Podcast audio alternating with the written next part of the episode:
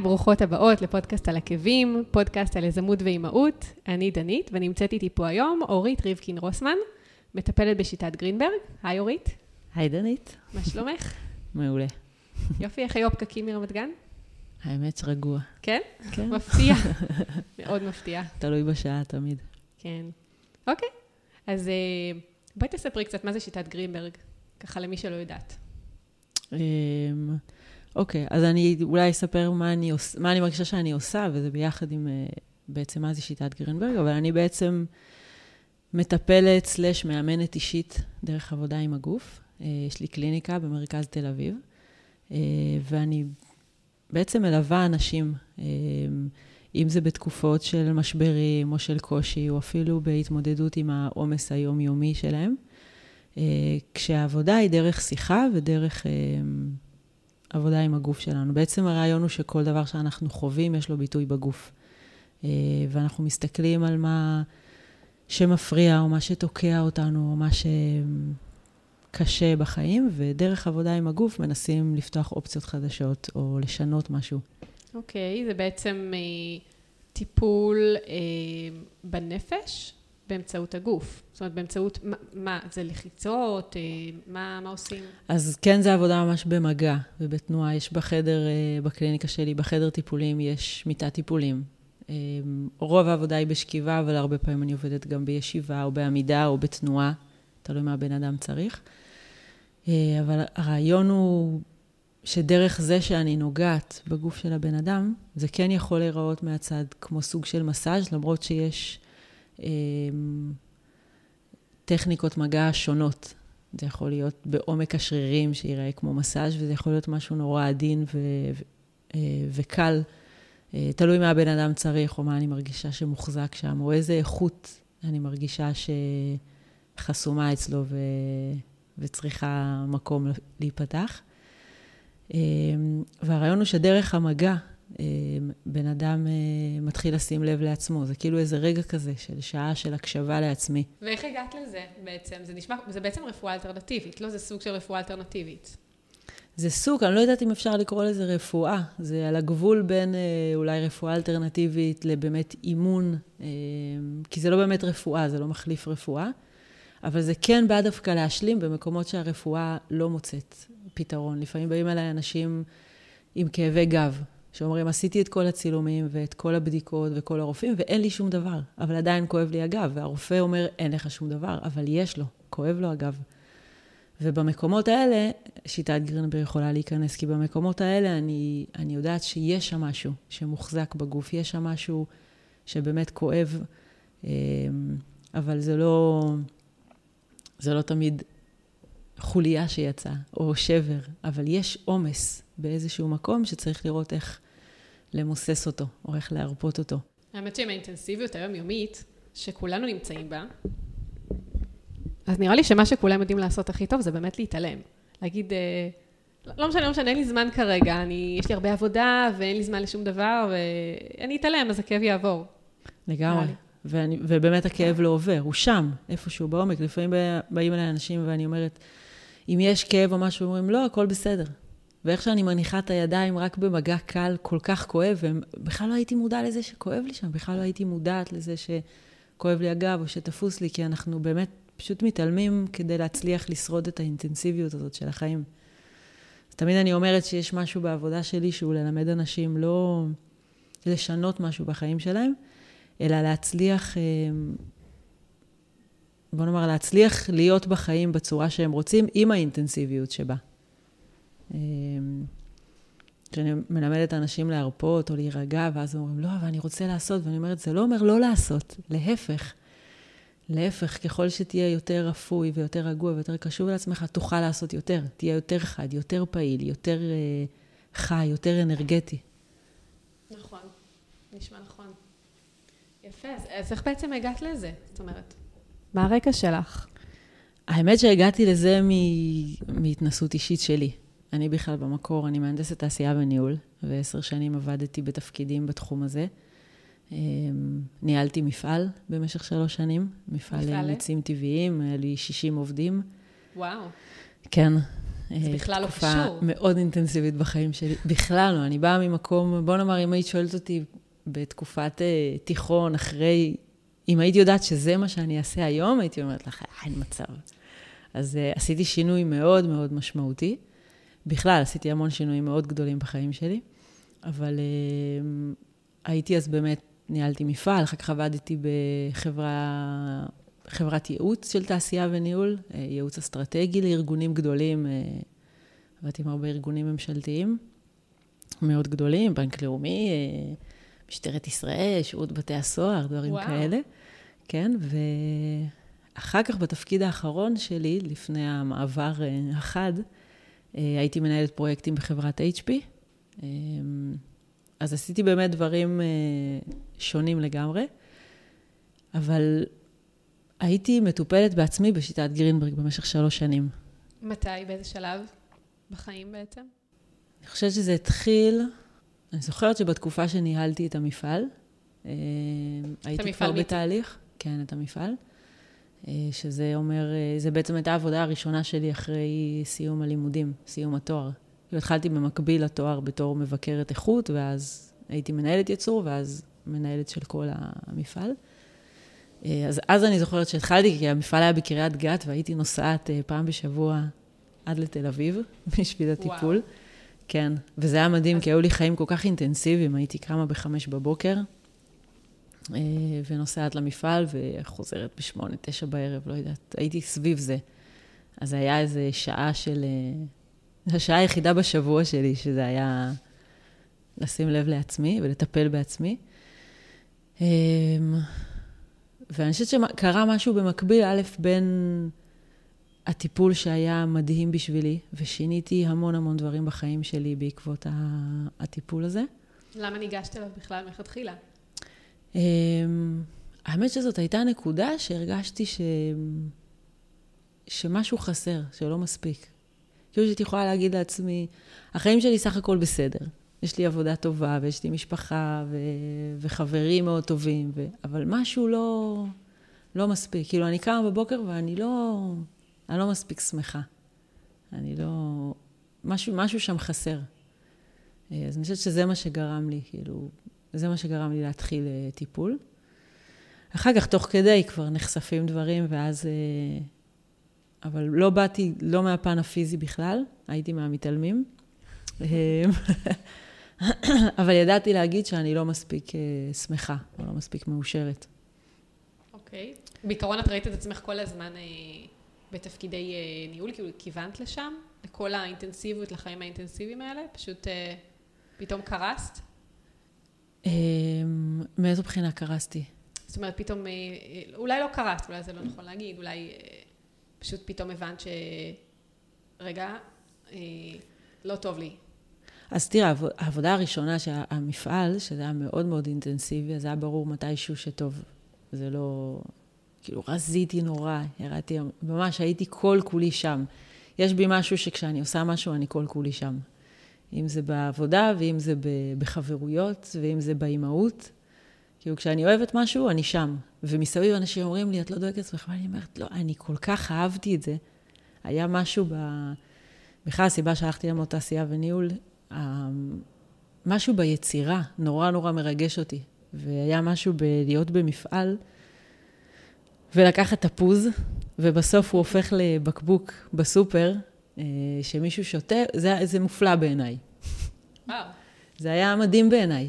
ושאני אישית עושה את כל הדבר הזה, אני מקבלת את המשאית עם התפוזים, ושופכים אותם למכולות, ו... והתפוזים נכנסים למפעל ונסחטים, ויוצא מהם מיץ פתאום, ואז הם מתמלאים בבקבוקים, והם יוצאים ומישהו שותה אותם איפשהו, אני לא יודעת אפילו איפה, מישהו שותה את המיץ הזה. אף פעם לא חשבתי על זה ככה, ואני קונה הרבה בקבוקי uh, מיץ תפוזים. אבל משהו בלהיות בתוך התהליך יצירה הזאת, של ליצור משהו מ- מכלום, או לא מכלום, אבל ליצור משהו... התקופת סחיטה הזו הייתה תקופה מדהימה בעיניי. כאילו שהמפעל היה עובד, והמכונות סחיטה היו עובדות, ואת רואה את המיץ יוצא, וזה היה מרגש בטירוף. הייתי יכולה לעמוד המון, הייתי יכולה לעמוד שעות מול המכונות סחיטה. ולראות את הכל זז, ואיזו התרגשות כזאת של יצירה באוויר. שהיא הייתה מדהימה. אבל מתישהו א', מקצועית הרגשתי שאני לא מספיק אה, מנצלת את היכולות שלי, כי זה בסוף היה הכי לואו-טק. אה, אז ניהלתי אנשים, ניהלתי מפעל, אבל לא הבאתי לידי ביטוי את היכולות היותר... אה, גם שלמדתי של תעשייה וניהול, והרגשתי שאני לא מאתגרת את עצמי מבחינה הזאת, או לא מתקדמת מקצועית, ולכן החלטתי שאני עוזבת.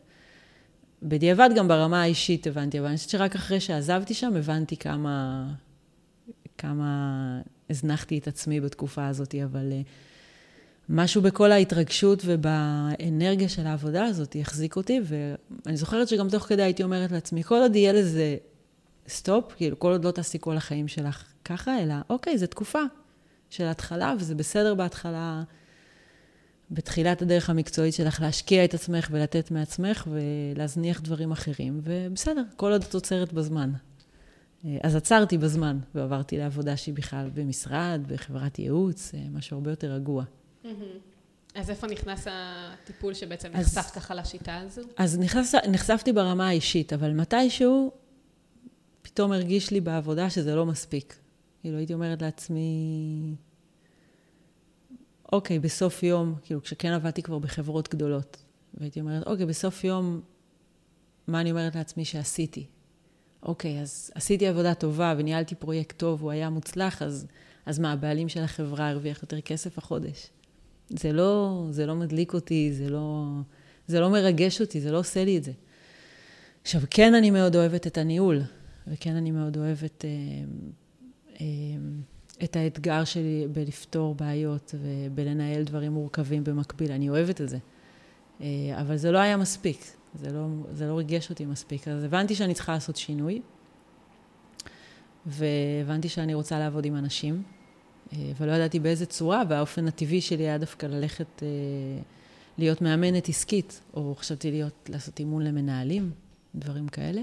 מתוך הידע שאת צברת ומתוך הניסיון שלך בעצם. בדיוק, מתוך מה שאני גם ככה מתעסקת, אבל לעשות משהו יותר אישי, ופחות משהו אה, מערכתי, של אחד על אחד אולי יותר. אבל אז הייתי אומרת לעצמי, אוקיי, אני אשב עם איזה מנהל ואני אלווה אותו ואני אעזור לו איך לנהל נכון את העובדים ואת הפרויקטים שלו, אבל אז אני מניחה שזה יגיע לאיזשהו שלב שאני, שמשהו ייתקע ואני אגיד לו, טוב, לך תהליך בשיטת גרינברג. כאילו, משהו פה תקוע... זה בטוח הגיע לאיזשהו שלב שהוא יצטרך לפתור משהו אישי יותר, ולא רק אה, ברמה התפעולית, נקרא לזה. משהו יותר ב... אישי. לך זה בעצם עזר.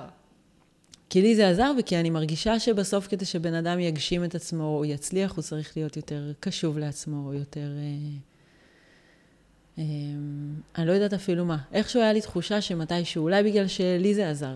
מה, איך זה עזר לך בדיוק? מה, זה נתן לך את ה... זה נתן לי... אמ, את הדחיפה לצאת ולחפש מה, מה כן יעשה לך טוב, מה כן ישמח אותך. כן, זה, אני חושבת שזה נתן לי א', את, ה, את הכלי לעצור ולשים לב מה טוב לי ומה לא טוב לי. ופתאום החושים היו הרבה יותר מחודדים לגבי זה. פתאום כשמשהו לא טוב לי, הייתי מרגישה את זה בגוף. פתאום אני לא נושמת, פתאום יש איזה לחץ, אוקיי, משהו פה לא טוב לך. והתשומת לב הזאת היא לעצור רגע ולהגיד, אוקיי, משהו שקרה פה לא מתאים לי, מישהו אמר משהו שלא מעניין אותי, אני מדברת עם מישהו שלא בא לי לדבר איתו, אני עושה עבודה שלא נעימה לי. זה ממש לימד אותי את התשומת לב הזאת לעצמי, אה, לדייק לעצמי מה טוב לי ומה לא טוב לי. יש משהו שאחרי העבודה בשיטה גרינברג, עוד כשהייתי מטופלת, אה, יש שלב מסוים שבו אתה כבר לא יכול להתעלם מדברים. ואני זוכרת, גם עם קליינטים שלי, יש רגעים כאלה שאז הם מתלוננים, את רוצה לדעת, כבר אי אפשר, אני אומרת, אי אפשר כבר להתעלם, זהו. כי פתאום את מרגישה ש... כי למד... שגילית הרבה דברים ש... שכואב לך, את מתחילה לשים לב לדברים בדיוק, ש... למדת בגוף. כזאת תשומת לב שאת כבר לא יכולה להתעלם, שכשקורה משהו שהוא לא טוב לך, את מרגישה אותו בגוף, את פתאום מרגישה, אה, לא יודעת, פתאום הדפיקות לב שלך מועצות, פתאום משהו חנוק, פתאום משהו כואב, ואי אפשר כבר להתעלם. אז יש כאלה שיגידו, אוי, כאילו זה לא טוב. מצד שני, אני אומרת, זה מדהים, כי זה פשוט מדייק אותך. באותו רגע שמשהו לא טוב, אני יודעת. זה אות אזהרה בעצם. לגמרי. כן. ואז כבר לא יכולתי להתעלם. כאילו, הייתי קמה בבוקר ונוסעת למשרד, ובאסה, לא כיף לי. ואי אפשר להתעלם, אני לא יכולה להמשיך ולעבוד, יש איזה משהו שהוא... אני כבר לא, לא חיה את החיים האלה. אני, אם לא טוב לי, חייבים לקום ולשנות. אוקיי, ואז בעצם? ואז אמרתי, אוקיי, אז אם אני בסוף אשלח אנשים לשיטת גרינברג, אז יכול להיות שזה הדבר, וזה היה בשבילי שינוי מטורף. כאילו זה, כי זה בכלל עבודה עם הגוף ומגע, ולא, כל כך לא באתי מהמקום הזה. בכלל לא דיברנו על זה, אבל אני, אני אה, באה ממשפחה דתית במקום. וואו. כן. אז בכלל, עוד יותר. אז-. היית בעצם דתייה בעבר? כן, כן, הייתי דתייה עד גיל יחסית מאוחר. עד איזה גיל? עזבתי ממש בגיל 26-7, אז עד גיל כזה הייתי דתייה. וואו. אז בכלל. אה, אז, אז בכלל, יודעת, כל הקונספט הזה בכלל של, אה, של מגע, פתאום לעבוד בלגעת באנשים, כל כך היה רחוק אה, ממני. אז, אז אמרתי, אבל היה משהו שם שסקרן, אמרתי, טוב, אני פשוט צריכה לנסות. והלימודים של שיטת גרינברג הם לימודים, הם בנויים בשבועות של לימודים. כאילו, במשך שנה יש לך ארבעה שבועות לימודים מרוכזים. אז אמרתי, אני אתחיל, אני אלך לשבוע הראשון. לא יהיה טוב, לא אמשיך. אה, בטוח זה יהיה לי שבוע מעניין ומלמד, ואין לי ספק. אז ננסה. אבל הלכתי ולא היה ספק שאני נשאבת לשם. זה היה תוך כדי אה, העבודה? תוך כדי העבודה התחלתי ללמוד, אה, שזה היה פשוט אחת לשלושה חודשים לנסוע לשבוע ולחזור, ואז מיד התחלתי לעבוד, סוג של איזה סטאז' כזה בשנה הראשונה. התחלתי כבר לקבל אנשים. בתור עצמאית, זאת אומרת, זה אפ... מה, כן, אבל זה? אפילו היה בלי עצמאית, כי זה שנה ראשונה את אפילו לא לוקחת תשלום, אה. רק מכסה את העלויות של הקליניקה. לקחתי, לא יודעת, 50 שקל לטיפול, 40 שקל, משהו כזה, אה, במשך שנה, ואחר כך אה, כבר איזה שלוש שנים של לימודים, אחר כך כבר זה התחיל, אבל זה כל הזמן היה במקביל. התחלתי להוריד יום בעבודה, ואחר כך יומיים בעבודה, ובסוף בסוף הגעתי לזה שעבדתי יומיים בתור מנהלת פרויקטים. ואפשרו לך את זה? ושלושה ימים בתור uh, מטפלת. כן, למזלי היה לי העבודה שלי ב-HP, היה לי מנהל מדהים, ממש איש מדהים, וגם איכשהו כנראה היכולת שלי באמת uh, לעבוד עם אנשים שהצלחתי לנהל פרויקט מאוד גדול, עם להיות יומיים בשבוע בעבודה. Uh, עם פשוט לדאוג שכל אחד עושה את שלו, או לדאוג שאין שום דבר שהוא מספיק קריטי, שהוא עליי. יש מישהו שעושה אותו ואני רק עושה את הבקרות, או רק, רק מנהל את הפרויקט, ככה אמורים לנהל פרויקט. אז uh, הצלחתי כנראה לעשות את זה טוב, ולהחזיק עד הסוף. עד שהגיע שלב שאמרתי, יאללה, כאילו, כדי שבאמת הקליניקה שלי תגדל, אני צריכה לעשות, אה, אני צריכה לעשות את המעבר. אני צריכה לפנות לה באמת זמן, כי יש משהו מאוד קשה בלעבוד בשתי עבודות, ששתיהן לוקחות הרבה אנרגיה וזמן, ו... וידעתי שאני צריכה לעשות את המעבר כדי שזה באמת יגדל כמו שאני רוצה. אז בעצם אותו מנהל, כאילו בעצם אפשר להגיד שהוא ידע שלשם את הולכת, לא? כי אם הוא אפשר לך אה, לצאת אה, לטפל בחלק מהימות כן. השבוע, הוא כאילו ידע שזה הולך לקראת זה, הוא פשוט כנראה באמת מאוד אה, תמך בך ו... הוא מאוד אהב את העבודה שלי ואמר, בסדר, כל עוד אני עושה את מה שאני עושה. יש משהו ב... אני לא יודעת אם, אני ידעתי אפילו, עד שזה קרה. כאילו, אולי ידעתי שמתישהו יהיה את המעבר הסופי, אבל, אבל לא יודעת. יכול להיות שהוא כמוני חשב שאני תמיד אשלב בין שני הדברים, אה, ואין הכרח אה, לדעת שאני אעשה רק, רק את זה. אה, זהו, ואז עשיתי את המעבר לגמרי. אז בעצם עזבת להיות מטפלת פול טיים. כן, בדיוק. ביום אחד עשיתי את המעבר לפול טיים. אמ, כשכבר עשית את זה, זה בעצם, אה, כבר היו לך לקוחות, אה, כי, כי בעצם אמרת שהתחלת עוד לטפל. כן, עשיתי את זה במקביל, הרי במשך אה, שלוש שנים בערך, שזה היה במקביל. אמ, אז היו כבר מטופלים, היה בסיס, אבל, אה, אבל הייתה איזו קפיצה של להגדיל את זה עכשיו ולתת לזה יותר אה, מקום. טוב, אז עדיין, בעצם כשהיית שכירה, הייתה לך, היה לך איזשהו ביטחון כלכלי, הייתה לך משכורת, ובעצם עכשיו אה, הפכת להיות עצמאית לגמרי. ואת תלויה רק בעצמך. לגמרי. ומשכורת יפה מאוד. כאילו, אנשים ב- ש... ב-HP. כן, אנשים, כשעזבתי, אנשים אמרו... עד היום אנשים לא מבינים איך, איך עשיתי את זה, ובטח, את יודעת שאת רוצה לנהל בית, ואת רוצה משפחה ו- וחיים טובים, אה, ואיך עוזבים משכורת כזאת והולכים למשהו אחר, אבל, אה, אבל יש, זה, זה משהו שלי שאני... אני מרגישה שכסף זה לא הכל בחיים. אה, וכן, אני רוצה חיים איכותיים וטובים, אבל אני לא, לא יכולה להתפשר על, על חוסר סיפוק, או על משהו שהוא לא, לא טוב לי, או לא נעים לי, או לא משמח אותי. אז כן, אני צריכה לעשות את המעבר, והאמת שלפני שעשיתי את המעבר, אני זוכרת, ישבנו ככה, אני והבן זוג שלי. זהו, בואי רק, אני אקטע אותך ככה, רק תספרי, כן. באמת באיזה שלב מבחינה אישית היית בחיים. אז, אז הייתי בזוגיות, חיינו בתל אביב. האמת שאת תחילת הלימודים היה לא הרבה אחרי שהכרתי את עידן. אני זוכרת אפילו איפה סיפרתי לו את זה, כאילו, רק, רק יצאנו, ואני זוכרת שהייתי באיזה נסיעה ואמרתי לו בטלפון, החלטתי שאני הולכת ללמוד שיטת גרינברג. אמר לי, אוקיי, אמרתי לו, זה בחו"ל, זה בשוויץ. וזהו, אני הולכת על זה, ואני כולי בהתלהבות, ואני מרגישה באנרגיה שיש איזו דאגה שם מרחוק. ואז אני קולטת שאני אומרת לו, אני לומדת בחו"ל, והוא בטח חושב שאני עוזבת עכשיו את הארץ. ואז אמרתי, לא, זה כל פעם נוסעים רק לשבוע ואני נשארת. אז, אז התחלתי את הלימודים כשהיינו יחסית בתחילת הזוגיות. כל הלימודים היו בחו"ל? כן, כל הלימודים הם בחו"ל. וכל זה עשית תוך כדי שעבדת? תוך כדי שעבדתי, כאילו אמרתי בעבודה אה, שאני אחת לשלושה חודשים נוסעת לשבוע. שזה די, זה משהו מדהים, שאת עובדת בעבודה אינסיבית, ואת יודעת שיש לך, אחת לשלושה חודשים יש לך שבוע חופש לעשות את הדבר שאת מאוד אוהבת, עם אנשים מדהימים, עם חבר'ה, במשך שבוע בתנאי פנימייה, מדהים. אה, אז אבל את המעבר עשיתי באמת שהיינו, גרנו בתל אביב, במרכז תל אביב, עם כל העלויות שזה אומר, ואני זוכרת שישבנו ואמרנו, אוקיי, אני רוצה לעשות את המעבר, אבל איך עושים את זה? עידן היה סטודנט, אמ, אז במשך אה, תקופה הוא למד ולא עבד, ואני כאילו פרנסתי את שתינו, את שנינו, ופתאום לעשות את המעבר, שגם הוא עדיין בעבודה של התחלה כזאת, ואיך כלכלית עושים את השינוי הזה. ואני זוכרת שישבנו, את יודעת, על הוצאות והסתכלנו, אוקיי, מה אפשר לצמצם?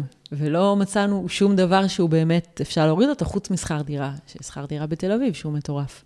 נכון. אמ, ואז עלה הרעיון הגאוני של לעבור אה, לגור אצל סבתא שלי. אמ, סבתא שלי גרה ברמת גן ויש לה דירה גדולה, ואז אמרנו, אוקיי, היא גרה לבד בדירה כזאת גדולה, בואו נחלק את הבית שלה איכשהו, ניכנס לשם.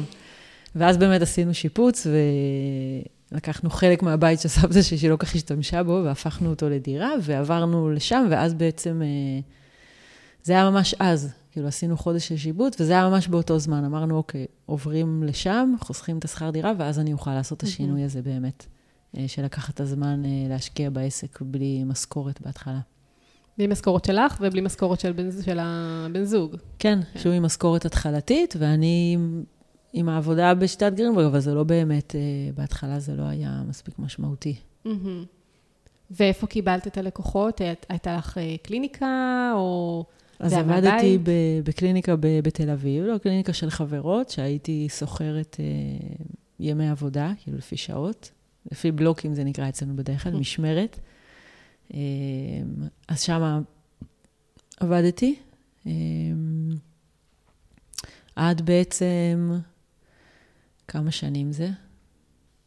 עבדת אה, אה, בקליניקות של חברות מהתחום? זאת אומרת, כן, מה זה כן. החדר שבעצם הזכרת בתוך קליניקה שמתעסקת בתחום הזה? בדיוק, חברות שהן מדריכות בשיטת גרינברג, היו ותיקות ממני, שהיה להן מקום, ובשעות שהן לא עבדו, או בחדרים שפנויים, הם הזכירו את המקום למטפלות אחרות. אז הייתי עובדת שם. אה, אבל זה היה מקום קבוע שלי, כאילו, ימים שהם שלי ואני קבוע שם, ויש את המקום שלי והפינה שלי, לגמרי מקום אה, שהתאים. אה, ועבדתי שם במשך כמה שנים עד, אה, עד, בעצם, אה, עד בעצם הלידה, אה, הלידה של הבן שלי. אה, שאחרי הלידה היה, היה דווקא עוד שינוי, שלקחתי בעצם קליניקה משלי. הפסקתי לשכור, והיום אני... יש לי קליניקה משלי בתל אביב עם שותפה, ויש היום מטפלות ששוכרות מאיתנו אה, חדרים. מהמם. אוקיי. אבל, אז נחזור שנייה אחת רק לעניין של באמת אה, עד הלידה. את, נכון לאותו זמן, את בעצם קיבלת לקוחות, טיפלת בהם, ואני מאמינה שטיפול אה, בשיטת גרינברג זה בעצם איזשהו תהליך שעוברים, נכון? זה מספר מפגשים, כמה בדרך כלל, כמה זמן אורך טיפול? אז, אז קשה להגיד, כי זה קצת תלוי אה, גם במטרה שלשמה הבן אדם הגיע. Mm-hmm. בדרך כלל, בוא נאמר, הסטנדרט הוא שנפגשים אחת לשבוע, וזה יכול להימשך חודשים מועטים. יש לי אנשים שהם איתי שנים כבר, ולפעמים בתקופות. לפעמים הם תקופה, ואז הם ממשיכים לדרכם, ויכולים אחרי חצי שנה להתקשר ולבוא לעוד תקופה. אה, זה מאוד משתנה. בדרך כלל התהליך הראשון הוא ככה פעם בשבוע, ואחר כך זה לפעמים נהיה פעם ב, ולפעמים תקופות של הפסקות, תלוי מה הבן אדם אה, צריך או איפה הוא נמצא. אז מה עשית בעצם אה, לקראת הלידה? זאת אומרת, את נמצאת עכשיו, את עובדת, בטח פול, פול טיים, עם לקוחות שנמצאים כרגע באיזשהו, באמצע תהליך. הכנת את עצמך? אה, האם הספקת לסיים נניח תהליכים עם כל הלקוחות לפני? זהו, זה מעניין, מה... כי יש איזה משהו שאת רוצה נורא להספיק, כי את אומרת, אוקיי, אני עוד מעט מסיימת, ו... ורק, את יודעת, יש אנשים שידענו שאין לנו עוד הרבה פגישות עד שאני, עד שאני עוזבת, אבל הכל היה מתוכנן, אפילו הייתה אחת שהתקשרה אליי ממש בשלב מתקדם של ההריון, ואמרתי לה, אני כבר לא מקבלת אנשים חדשים, כי אני עוד מעט יולדת, והיא אמרה לי, לא, לא, אני רוצה רק אלייך, ו... ובסדר, אז מה שנספיק, נספיק. ו... והספקתי ממש מעט איתה, כי גם נכנסתי לשמירת הריון כבר ב... בחודש שמיני, וזה היה קשה, כי הכל היה, דעת, מתוכנן, ואנשים ידעו מתי פחות או יותר אני יוצאת ללידה, ופתאום ביום אחד אני מפסיקה. ופתאום יום אחד אה, אמרו לי, נכנסת לשמירת הריון עכשיו. וואו. והייתי צריכה להתקשר לכל הלקוחות שלי, ובטלפון להגיד להם, אה, זה נגמר עכשיו, כאילו, מה זה נגמר? אנחנו מפסיקים עכשיו להתראות. אז כן, זה היה מאוד קשה, והיו אפילו כאלה שאמרו, לא, אנחנו חייבים, ובאו אליי הביתה. וואו. כדי להיפרד אישית ו... אה, להיפרד, לא לטיפול. לא, לא לטיפול. 아, אה, פשוט אוקיי. לבוא, לא, אנחנו צריכים אבל לבוא ונגיד לך שלום פנים מול פנים. מה זה שלום? לא שאני נעלמת, כמה חודשים ואני חוזרת, אבל אה, להשלים איזה משהו. אבל באמת לא היה את הסגירה הזאת, למרות שזה כבר תקופה, את יודעת שעוד מעט אה, את יוצאת להפסקה, אבל זה היה קאט כזה. פתאום להפסיק בבת אחת. כן, תכננת, אה, בטח עשית לך מפגשים, שריין ביומן, מפגשים עתידיים עם לקוחות שכבר עם מטופלים, ופתאום זה היה כזה, אוקיי, כי, כי תכננת, יש לי עוד חודש בערך. כן, ופתאום בום. אז איך הלקוחות קיבלו, למעט אלה ש... ש... זאת אומרת, אוקיי, באו להיפרד, מאוד הרגישו שהם הם כולם, קשורים. יש משהו מאוד מאוד אישי ומאוד אינטימי בטיפול הזה. אז uh, הלקוחות שלי, אין, אין בכלל שאלה. רק שתרגישי טוב ורק... Uh, ואת יודעת, כל התקופה של השמירה, וגם אחרי הלידה, כל הזמן הודעות של מה שלומך, ואיך הולך, ושלחי תמונות של הילד. יש קשר מאוד מאוד אישי. אני כל הזמן אומרת שהקליינטים שה... שלי, זה, אני חושבת שכמעט כולם זה אנשים שמחוץ לחדר הטיפולים היו יכולים להיות חברים שלי.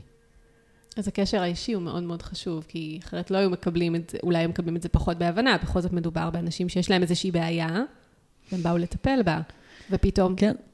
מצד שני, אני מלמדת אנשים תשומת לב לעצמם, לסביבה, ל... להיות במציאות. ואז אה, זה בדיוק הזמן של להיות במציאות ולהבין שזה מה יש, ואין מה לעשות עם זה. כן, גם נכון. אז אה, אם הם, אה, בוא נאמר שאם הם למדו טוב את מה שלימדתי אותם, אז הם אמורים לקבל את זה באהבה. זה היה מבחן, סוג של מבחן והם עמדו בו. יפה. אז איך כן התכוננת לחופשת לידה? מה ש... בוא נגיד שתכננת אותה.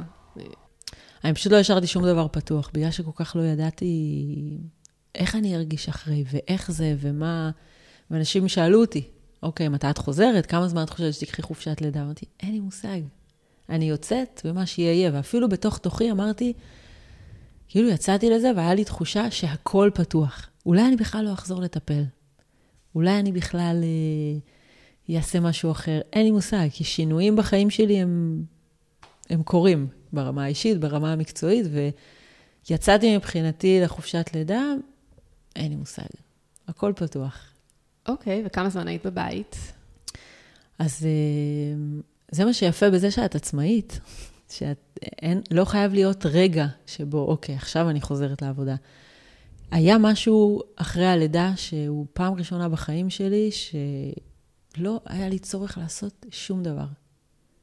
מבחינת עבודה. אני בן אדם נורא נורא פעיל ונורא אנרגטי, ניהלתי מפעל, ו... ופרויקטים, והכול מאוד מאוד כזה אינטנסיבי, וזה הזמן היחידי שהוא היה מאוד פסיבי. ורציתי רק להיות עם הילד שלי.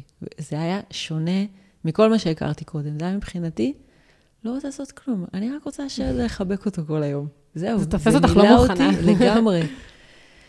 זה כן מתחבר עם הדבר הזה שלי, שהוא מאוד כל כולי במה שאני mm-hmm. נמצאת, והרגשתי שאני כל כולי שם, ובהתחלה לא רציתי, לא הרגשתי שיש לי שום, אה, שום פניות או שום אנרגיה לטפל בעוד אנשים. Mm-hmm.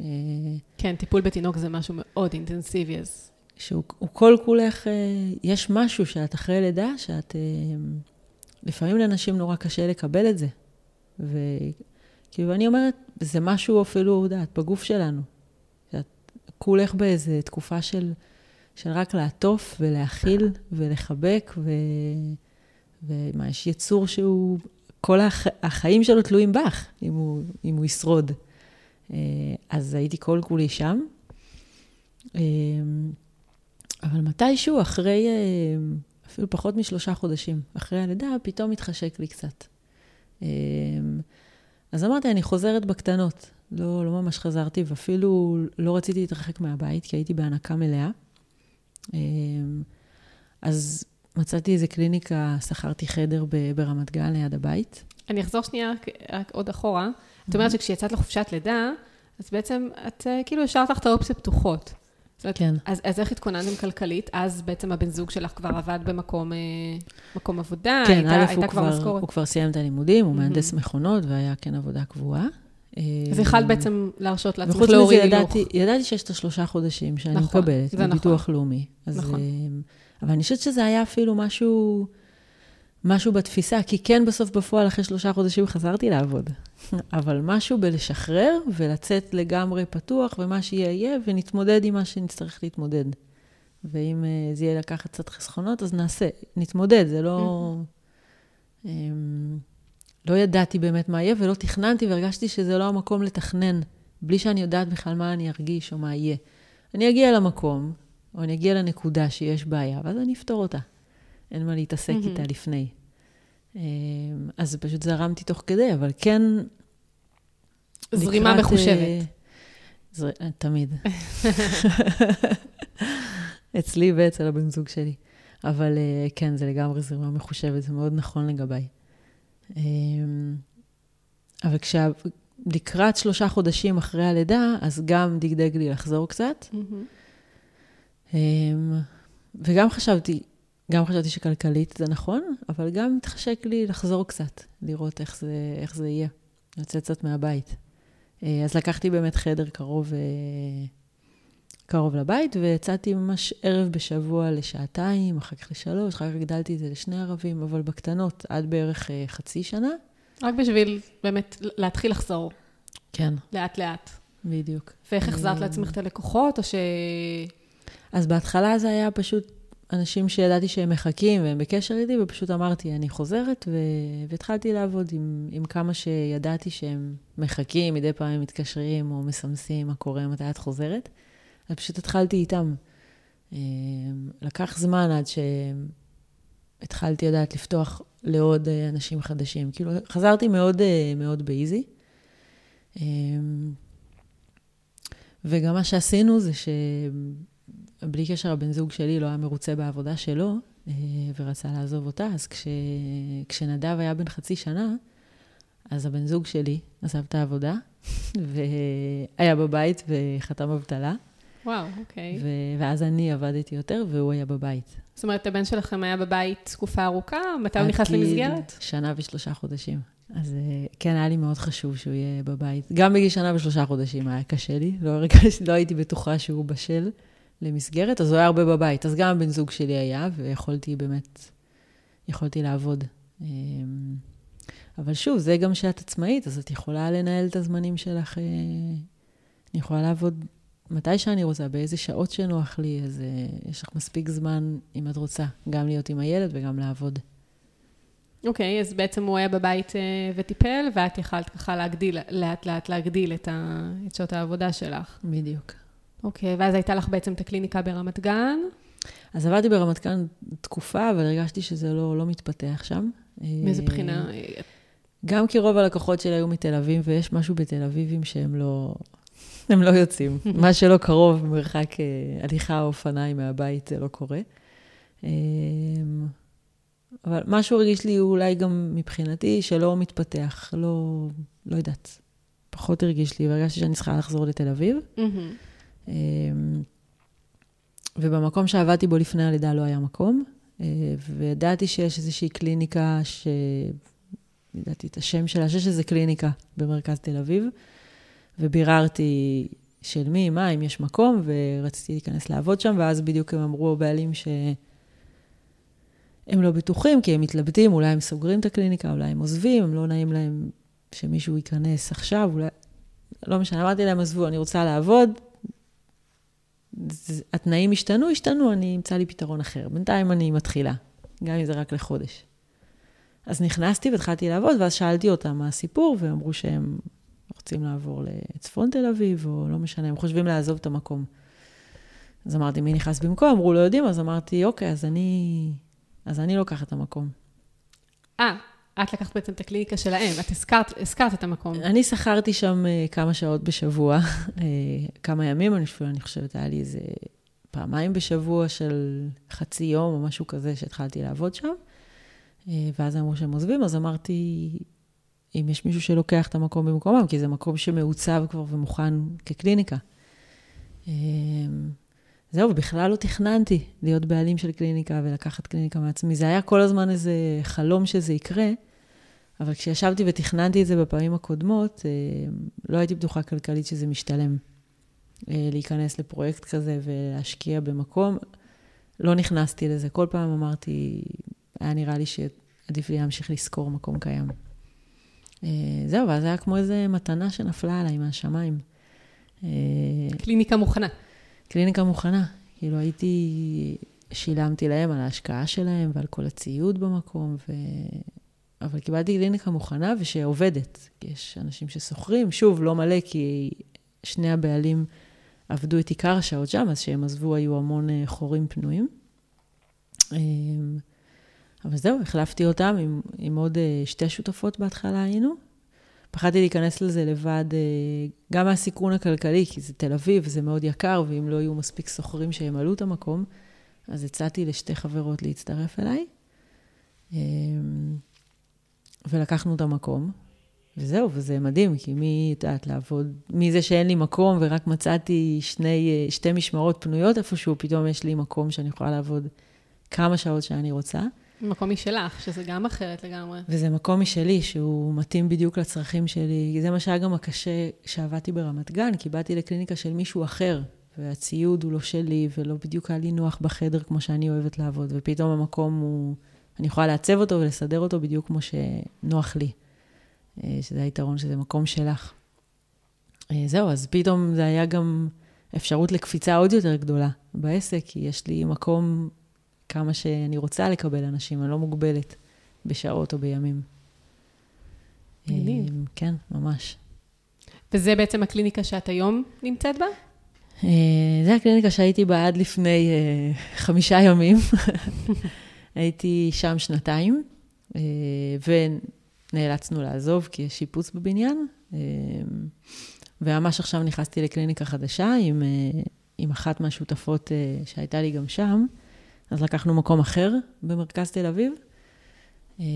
עשינו שיפוץ ענק עכשיו, שלושה שבועות של בניית קירות ותאורה ומה שלא, שלא צריך. זהו, ובנינו קליניקה מהממת, שדרוג מדהים ממה שהיה קודם. כאילו, גם את ההיא אהבתי, אבל זאת ממש אה, מקסים יצא. בנית אותה אה, מאפס. אז... ממש, מאפס. וממש התחלתי לעבוד לפני ארבעה ימים, ואני עובדת, ואני, את נותנת סשנים לאנשים, ואני פשוט רק יושבת ומתמוגגת לי מהמקום. אז זה ממש כיף, וכל המטפלות שעובדות אצלנו, יש לנו הרבה סוחרות, אה, בעיקר כאלה שגרות בצפון ובאות לתל אביב ככה יום בשבוע לעבוד. אז הם כולם עברו איתנו ביחד למקום החדש. אה, זהו, אז ממש ממש כיף. חבורה של מטפלות כזה, באווירה נורא נעימה וכיפית ומפרגנת. זהו, אז ממש ממש כיף, כן. אז איך נראה היום, סדר היום שלך, נכון להיום?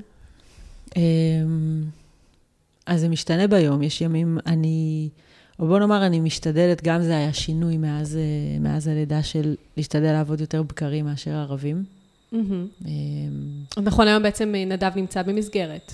כן, במסגרת עד ארבע, ואני משתדלת אה, כמעט כל יום לאסוף אותו. יש יום בשבוע שאימא שלי אוספת אותו, והבן זוג שלי פעם בשבוע, אבל לא תמיד.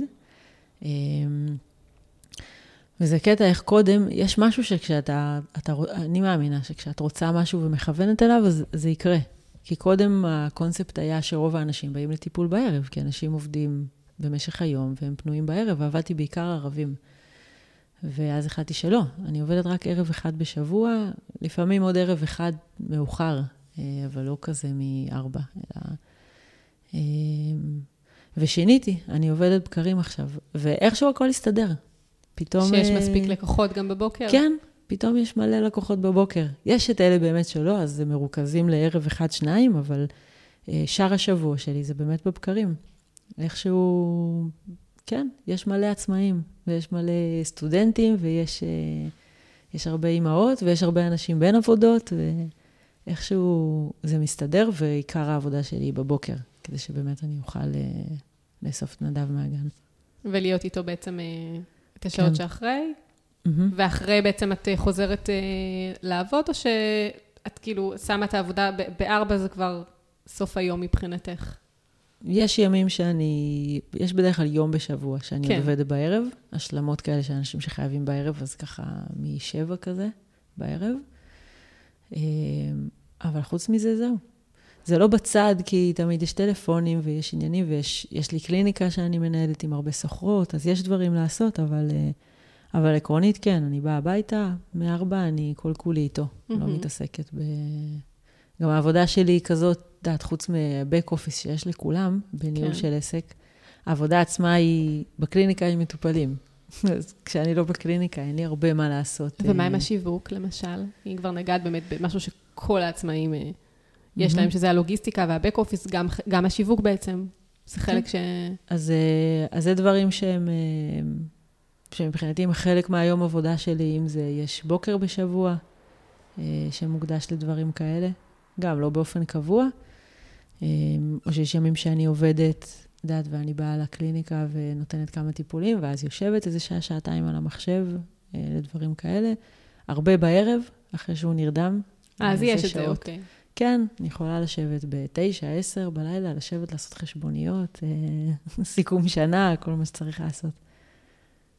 אוקיי. ואמרת שיש לך אה, נשים שסוחרות, בעצם מטפלות שסוחרות מקום. הן בעצם פרילנסריות, ש... או שהן עוב- הן עובדות שלך? לא, כולם פרילנסרים. כולן. כל אחת, אה, כן, הן שוכרות חדר, וכל אחת, מה שהיא עושה שם בחדר הטיפולים מהמם. שלה. האמת שרובן הן מדריכות בשיטת גרינברג. אה, יש קצת גם מתחומים אחרים, אבל זה בעיקר. זאת אומרת שבמידה ולמשל, אה, שזה לקוח פתאום ש... לא, לא לקוח, אלא מט... מט... מטפלת שהיא חולה, או לא יכולה להגיע, או משהו כזה, אז האחריות על הלקוחות לא, שלה. היא שלה בלבד. אין לי מושג מי הלקוחות שלה, מי היא עובדת, זה מאוד... אה, רק שוכרות מקום. מהמם. כל אחת היא עצמאית. אוקיי. כן. לא, לא הייתי רוצה שיעבדו אצלי. א', כי אני מאוד מאמינה ב- בעצמאות, ולא בלי בוס מעליך. אה, וגם יש משהו ב- בטיפול שהוא מאוד אישי ומאוד אינטימי, ואי אפשר להחליף מישהי, או... לא הייתי רוצה לקחת אחריות גם על מה שמישהי עושה בחדר טיפולים שלה. כל אחת מהמם. והקשר שלה עם הלקוחות שלה. אוקיי.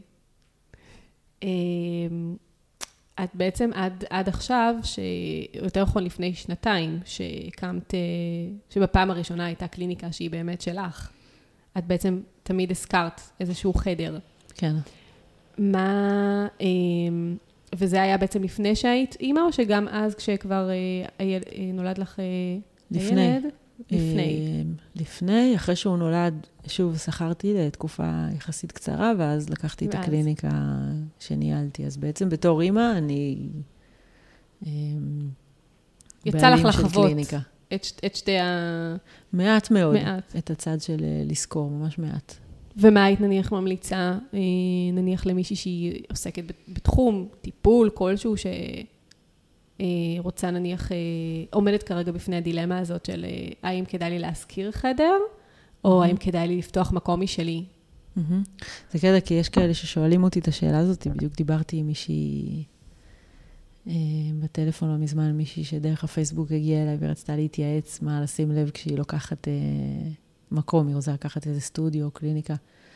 אמ, אז א', שוב, כל אחת, וזה נורא אישי. כאילו, אני מאוד היה חשוב לי, בגלל שזה מה שאני עושה עכשיו בפול טיים, אז שיהיה מקום שהוא מאוד נעים ונוח לי. אמ, והתחושה שזה מקום שלי, אמ, היא אחרת. אני באה לעבודה וזה מרגיש כמו בית. אם קודם כשהייתי סוחרת, אז הייתי מסיימת, הייתי משתדלת שהעבודה שלי תהיה מאוד מרוכזת, בלי הרבה הפסקות. עובדת, הולכת הביתה. עכשיו לא, אני יכולה לבוא למלא שעות ואין לי בעיה שיש הפסקות, כי פשוט נעים לי שם. זה כמו בית שני כזה, נוח לי שם. אה, אז זה משנה משהו בכל ה... מבחינתי, בכל האווירה של העבודה ובכל ה... הכיף של היום כשזה מקום שלי. את אומרת בעצם שזה, שזה מאוד אישי, זאת אומרת... כן, כי אה, בשבילי, אה, בשבילי לנהל דברים כאלה זה, זה פשוט, זה לא מסובך. אני אוהבת את זה. Mm-hmm. אני אוהבת... אני אוהבת לחשב, אני שוחה באקסלים, אני, אני אוהבת למצוא פתרונות לדברים מורכבים, אז אה, זה על הדרך, אני לא מרגישה שזה עבודה בשבילי, אני אוהבת את זה. Mm-hmm. אז, אז הצד של הניהול של הקליניקה הוא פשוט, אבל אני חושבת שהוא גם תלוי בלמי אתה, עם מי אתה עובד, למי אתה מזכיר את הקליניקה. אה, שזה, אני חושבת, זה הדבר הנכון, לבחור את הסוחרים שלך.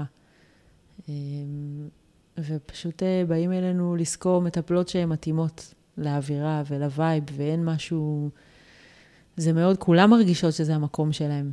זה לא איזה מקום שאני צריכה לדאוג לסדר להם, ולא, יש... כל אחת באה ויודעת איפה כל דבר נמצא, ולכל אחת יש אחריות.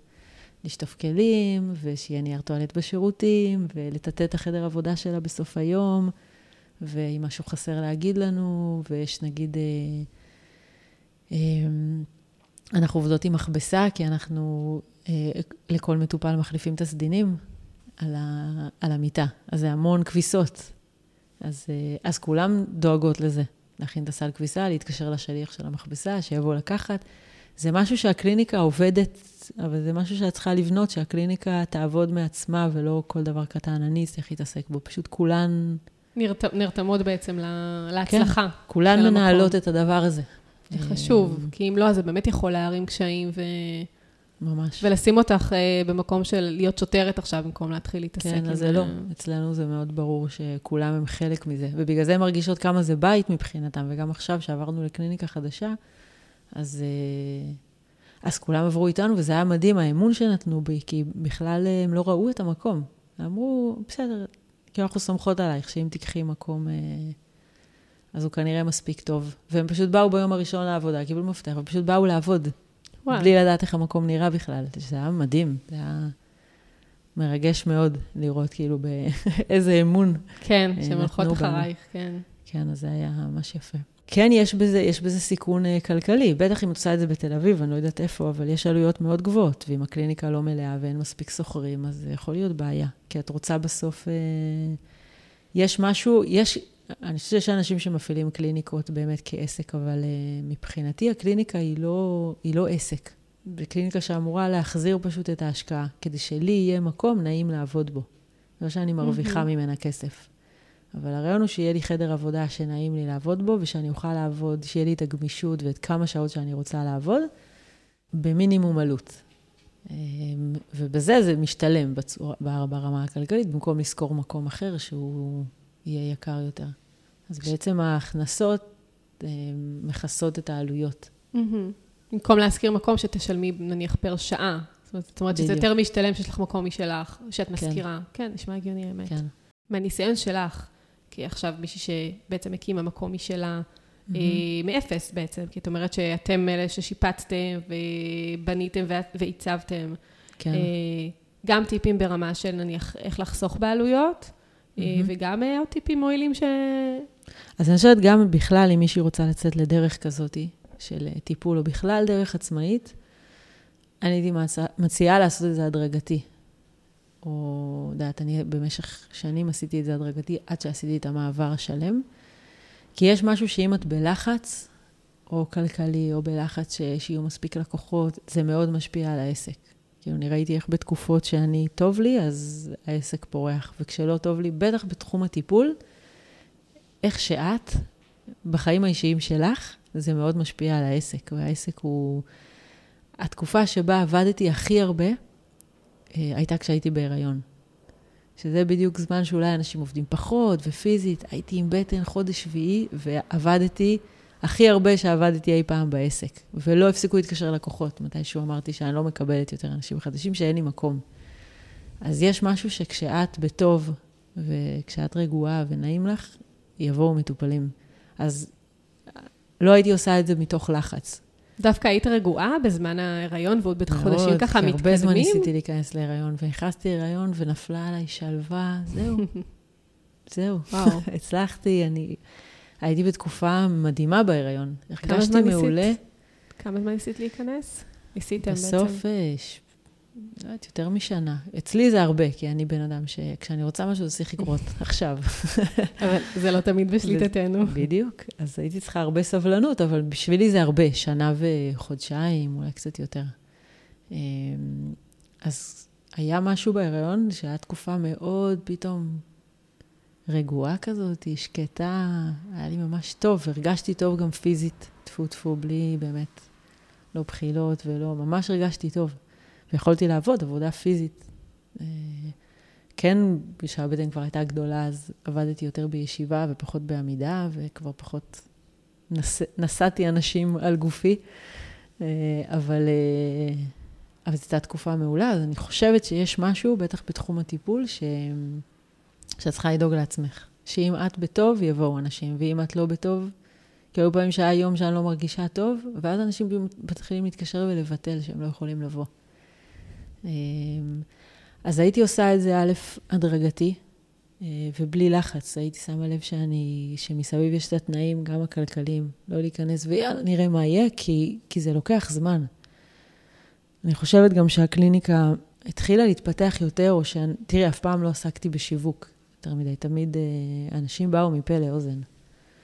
אה, אבל זה לוקח זמן לבנות את זה שאת מכירה, או שמספיק מטופלים עברו תחת הידיים שלך כדי שהמעגל יתרחב. נכון. כי היום יכולים להתקשר אליי אנשים ונשאל מי שלח אותך, והם לא יודעים אפילו, אין לי מושג, מישהי, חברה ש... הם אפילו לא זוכרים מי.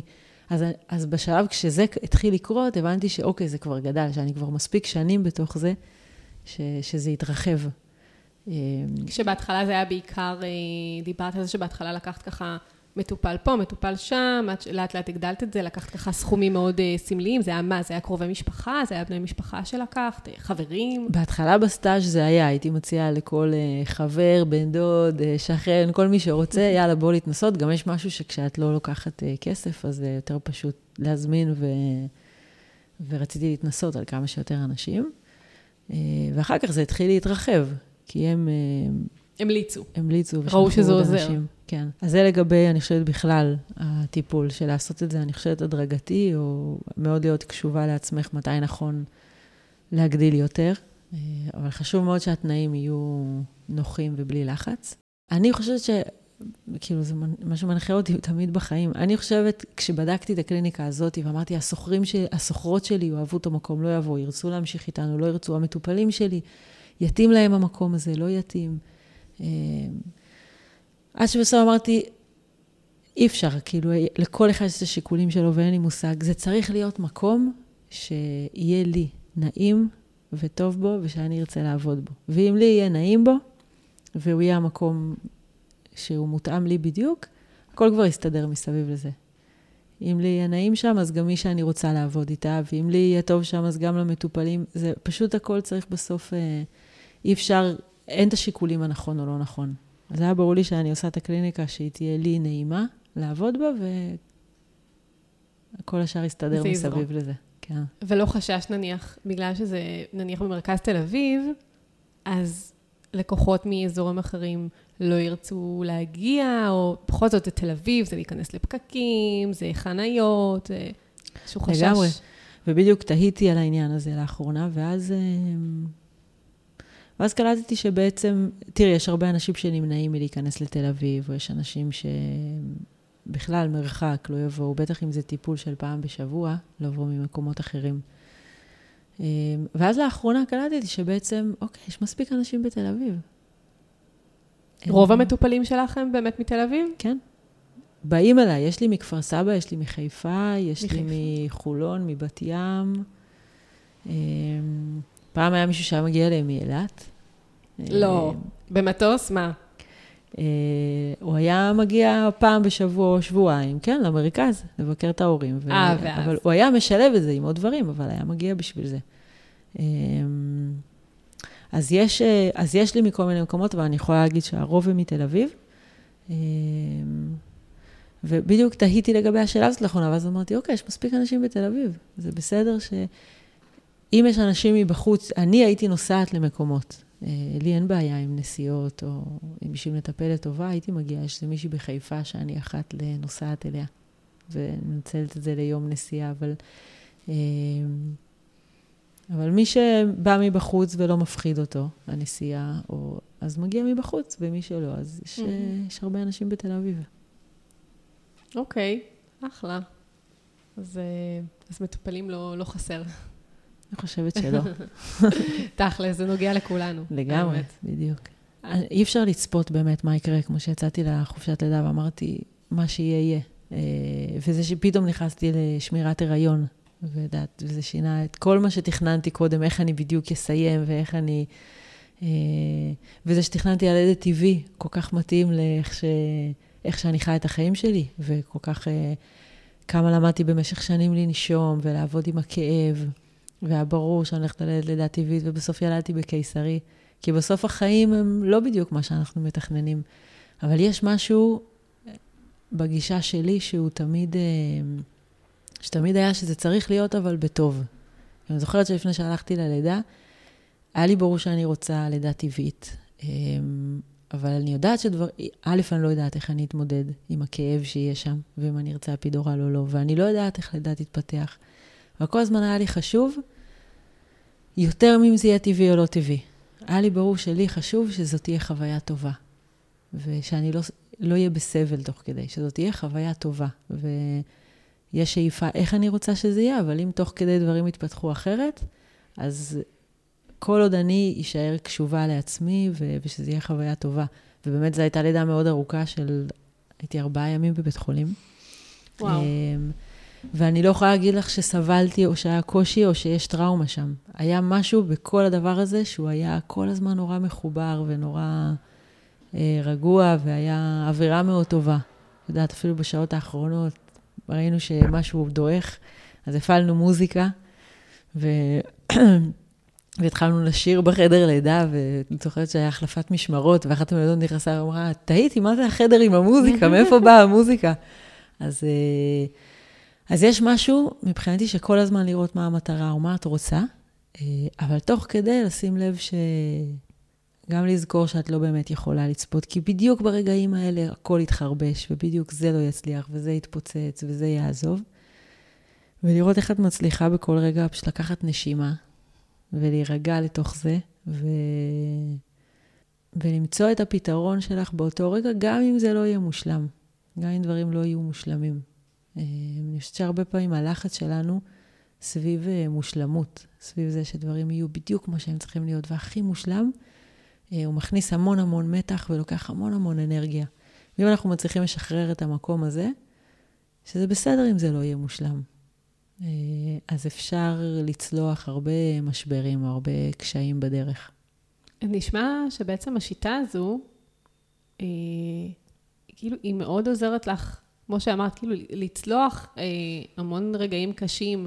אני לא, נשמע שאני באה לפרסם עכשיו את שיטת גרינברג, לא, לא יצא לי להתנסות בה באופן אישי, אבל מאיך שאת מדברת, זה באמת נשמע שאת כאילו כל הזמן מודעת, מודעת לעצמך, לגוף, לתהליכים שאת עוברת, ש... למה שאני מרגישה, למה שאני רוצה, כאילו משהו מאוד, אה, מאוד כל הזמן, אה, לא יודעת אפילו אם מודע ברמת המהראש, אלא משהו מאוד אה, נוכח כל הזמן. משתדל לפחות. להיות כל הזמן פה. כאילו, לא שהראש שלי, אני מדברת איתך, ואני בעצם גם חושבת על מה אני הולכת לעשות אחר כך, או, או מה את חושבת עליי, או איך אני נראית, או... כאילו, יש משהו שמשתדל לפחות להיות כל הזמן בנוכחות פה. כל הזמן פה. מה שלא רלוונטי, לא מתעסקת איתו. אמ, שזה קשה, במיוחד שגם בתור אימא, אז יש לך עוד 200 אלף דאגות על הראש, במיוחד אה, אה, על, על הילד, ולא יודעת, לי לפחות, אה, מה הוא עושה עכשיו, הוא בגן, אז אה, הוא אכל, אה, נשמע שאני מאוד חרדתית, אבל mm-hmm. זאת אומרת, תהיות או... כן, אבל אז אני משתדלת, כשיש לי תהיות כאלה, לטפל בהן. או, או לקחת את הזמן ולחשוב, אוקיי, מה נכון לי לעשות איתו, ואיך נכון לגדל אותו, אם יש איזה משהו שאני רוצה לעבור איתו, אם זה גמילה, או כל מיני דברים כאלה, אז לקחת את הרגע לחשוב איך נכון לי לעשות אותו. אבל את יודעת, אם הוא עכשיו עם סבתא שלו, או בגן, ואני תוהה איך הוא ומה קורה וזה, אז במקום להתעסק בזה, אז פשוט להרים טלפון ולראות מה העניינים איתו. אם להוריד את זה דאגה. מה... כן, ולהוריד את זה. כאילו, יש משהו שאם אני עסוקה במשהו מסוים, אז או שאני מצליחה להוריד אותו, ואם אני לא מצליחה להוריד אותו, אז בואו נטפל בו. אז בואו נטפל, נפתור אותו ונמשיך הלאה. אוקיי. זה דרך נהדרת, נראה לי להוריד דברים מהראש. כן, אני חושב שהרבה פעמים אנחנו עסוקים אה, המון, לא יודעת כמה אחוז מהראש שלנו עסוק במקומות אחרים ולא כאן. ולפעמים אני אומרת, אם זה רלוונטי כרגע, אז, אז בואו נעשה עם זה משהו. ואם זה מפריע לי כרגע להתנהלות, אז אני עוצר את הכל, ובואו עכשיו נפתור את זה. ואם אין מה לפתור כרגע, וזה סתם תהיות איך בדיוק זה יהיה, ומה יהיה כשהוא יהיה בן, או מה יקרה, לא יודעת. מיותר. אני כל כך לא יודעת איך הוא יהיה, איך אני ארגיש, מה תהיה הסיטואציה. אני אגיע לשם ואני אתמודד עם זה. אוקיי. אה, אז בואי ככה לסיום, בגלל שכבר ככה גם הזכרת את זה קודם וגם עכשיו נגענו בזה בעניין של השמירת הריון. Mm-hmm. אולי לנשים שהן, אה, אני רואה ככה, באמת המון, המון נשים אה, סביבי שאני שומעת, שיוצ, שיוצאות פתאום, זה, זה ככה מפתיע אותן. מן הסתם זה מפתיע שמירת הריון, את לא תמיד, את לא, את לא מצפה, זה לא מה שאמור להיות מתוכנן כחלק מהריון. כן. אז איך היית, נניח, נותנת, איזה טיפים היית נותנת אולי לנשים שהן עצמאיות, אה, בגלל שאת ככה חווית את זה בתור מישהי שהיא עצמאית, שיש לה כרגע מטופלים, אה, שפתאום מנחיתים עליה את השמירת הריון. והיא לא יכולה לעבוד יותר. נכון. איזה טיפים מהניסיון שלך את יכולה לתת? אה, אז תראי, יש, יש עבודות שאת כן יכולה לעשות, ויש כאלה שירצו, את יודעת, שאת יכולה גם בישיבה בבית. אה, אני לא הייתי חייבת לשכב בשמירת הריון שלי, אבל בטח לא יכולתי הייתי צריכה להיות בבית, ובטח לא לתת טיפולים. אז בגלל שהעבודה שלי היא עבודה פיזית, זה היה ברור שהיא נפסקת ברגע, ואין אופציה. אמ, אני חושבת שפשוט לקבל את הדברים, שזה המצב כרגע. זאת המציאות. אין לך באמת הרבה מה לעשות, ויש ביטוח לאומי, ותקבלי שכר על זה, ו... וזה מה יש. ואני חושבת שהרבה פעמים גם אני חושבת אפילו בשלבים התחלתיים של ההיריון, שיש משהו שנורא משתנה, ועייפים, ו... וצרבות, ובחילות, ונורא קשה לקבל את זה, כי את בתוך העשייה ורצית כל כך הרבה דברים להספיק, ולא מתאים לך עכשיו. מרגישה פתאום שיש שעון חול. כן, ואני חושבת, משהו של, של לקבל, לפעמים לא מבינים שכל הגוף שלך, כל המערכות של הגוף שלך עכשיו מושקעות בלגדל בן אדם. זה מטורף. נכון. כאילו, נכון. גדל בן אדם בתוך הגוף שלך. כמה אנרגיה צריך. בשביל שהתא הזה יתפתח לבן אדם. ולהבין שכל הגוף שלך עכשיו מושקע בזה. ולתת לזה. ולקבל שאוקיי, עכשיו את בשמונה בערב כבר אה, עייפה וצריכה לישון, אז תש, תשני. ופשוט אה, לקבל שמשהו מאוד השתנה, ולנסות לקבל אותו כמה שאפשר באהבה. ובלי ביקורת על עצמנו. אני חושבת שהרבה פעמים מבקרים את עצמנו, אה, אנחנו מבקרות את עצמנו הייתי יכולה לעשות יותר, אני אמורה לעשות יותר, מה עכשיו, לנוח? כן, אם זה מה שהגוף שלך צריך, להיות קצת יותר סלחניות כלפי עצמנו. אנחנו נורא ביקורתיות ומצפות, ו- ומה צריך לעשות. ולפעמים אה, לדעת לשחרר ולקבל את הדברים אה, כמו שהם. נכון. אז נראה לי שככה לסיכום, אפשר באמת אה, להגיד שהדבר הכי, הכי חשוב ככה שאני אה, קיבלתי, התובנה הכי חשובה מהשיחה, זה באמת... אה, להיות קשובה לעצמך, אה, לעשות צעדים בצורה מחושבת, אה, לא להיות אה, פזיזה בעצם עם ההחלטה, עם ההחלטות שאת רוצה לעשות, עם שינויים שאת רוצה לעשות בחיים. כן לקחת אותם, כן לעשות אותם, אבל לעשות אותם בקצב שנכון לך, אה, וכל הזמן לבחון את עצמך, כל הזמן להקשיב, בין אם זה לגוף שלך, אם אני אחבר את זה רגע לעניין של השיטה, שמאוד מאוד מסקרן אותי ככה, אה, האמת, אה, להבין קצת יותר ואולי להתנסות, אבל אה, אז גם להיות קשובה לתהליכים שהגוף שלך באמת עובר ומאותת לך, פיזית, וגם לרצונות שלך, למחשבות, לסביבה שלך, ובעצם לחבר את הכל. ו... לגמרי, לא יכולתי לנסח את זה טוב יותר. יופי, אחלה, אז אני מאוד שמחתי לארח אותך. גם אני, ממש, ממש היה כיף. אז תודה רבה שהיית כאן. יופי, תודה רבה שאירחת אותי. בשמחה. המשך יום טוב. ביי ביי. ביי ביי. תודה שהייתן איתנו בעוד פרק של פודקאסט על עקבים. תוכלו להאזין לכל הפרקים באתר podcastonheels.co.il או דרך הנייד, בכל אפליקציית פודקאסט שמועדפת עליכן. אם אהבתן את הפרק, אני אשמח אם תדרגו אותו ב iTunes. ואם יש לכן הערות, תובנות או שאלות, אשמח שתשאירו תגובה באתר. בנוסף, תוכלו גם להצטרף לקבוצת הפייסבוק שלנו, פודקאסט על עקבים, קהילת אמהות עצמאיות. בה תוכלו לשאול את המרואיינות שאלות נוספות, וגם לשתף מהחוויות היומיומיות שלכן כעצמאיות שהן גם אמהות. לקבלת עדכונים על פרקים חדשים, עשו לנו לייק לעמוד הפייסבוק של פודקאסט על עקבים, ויירשמו לקבלת עדכונים במייל.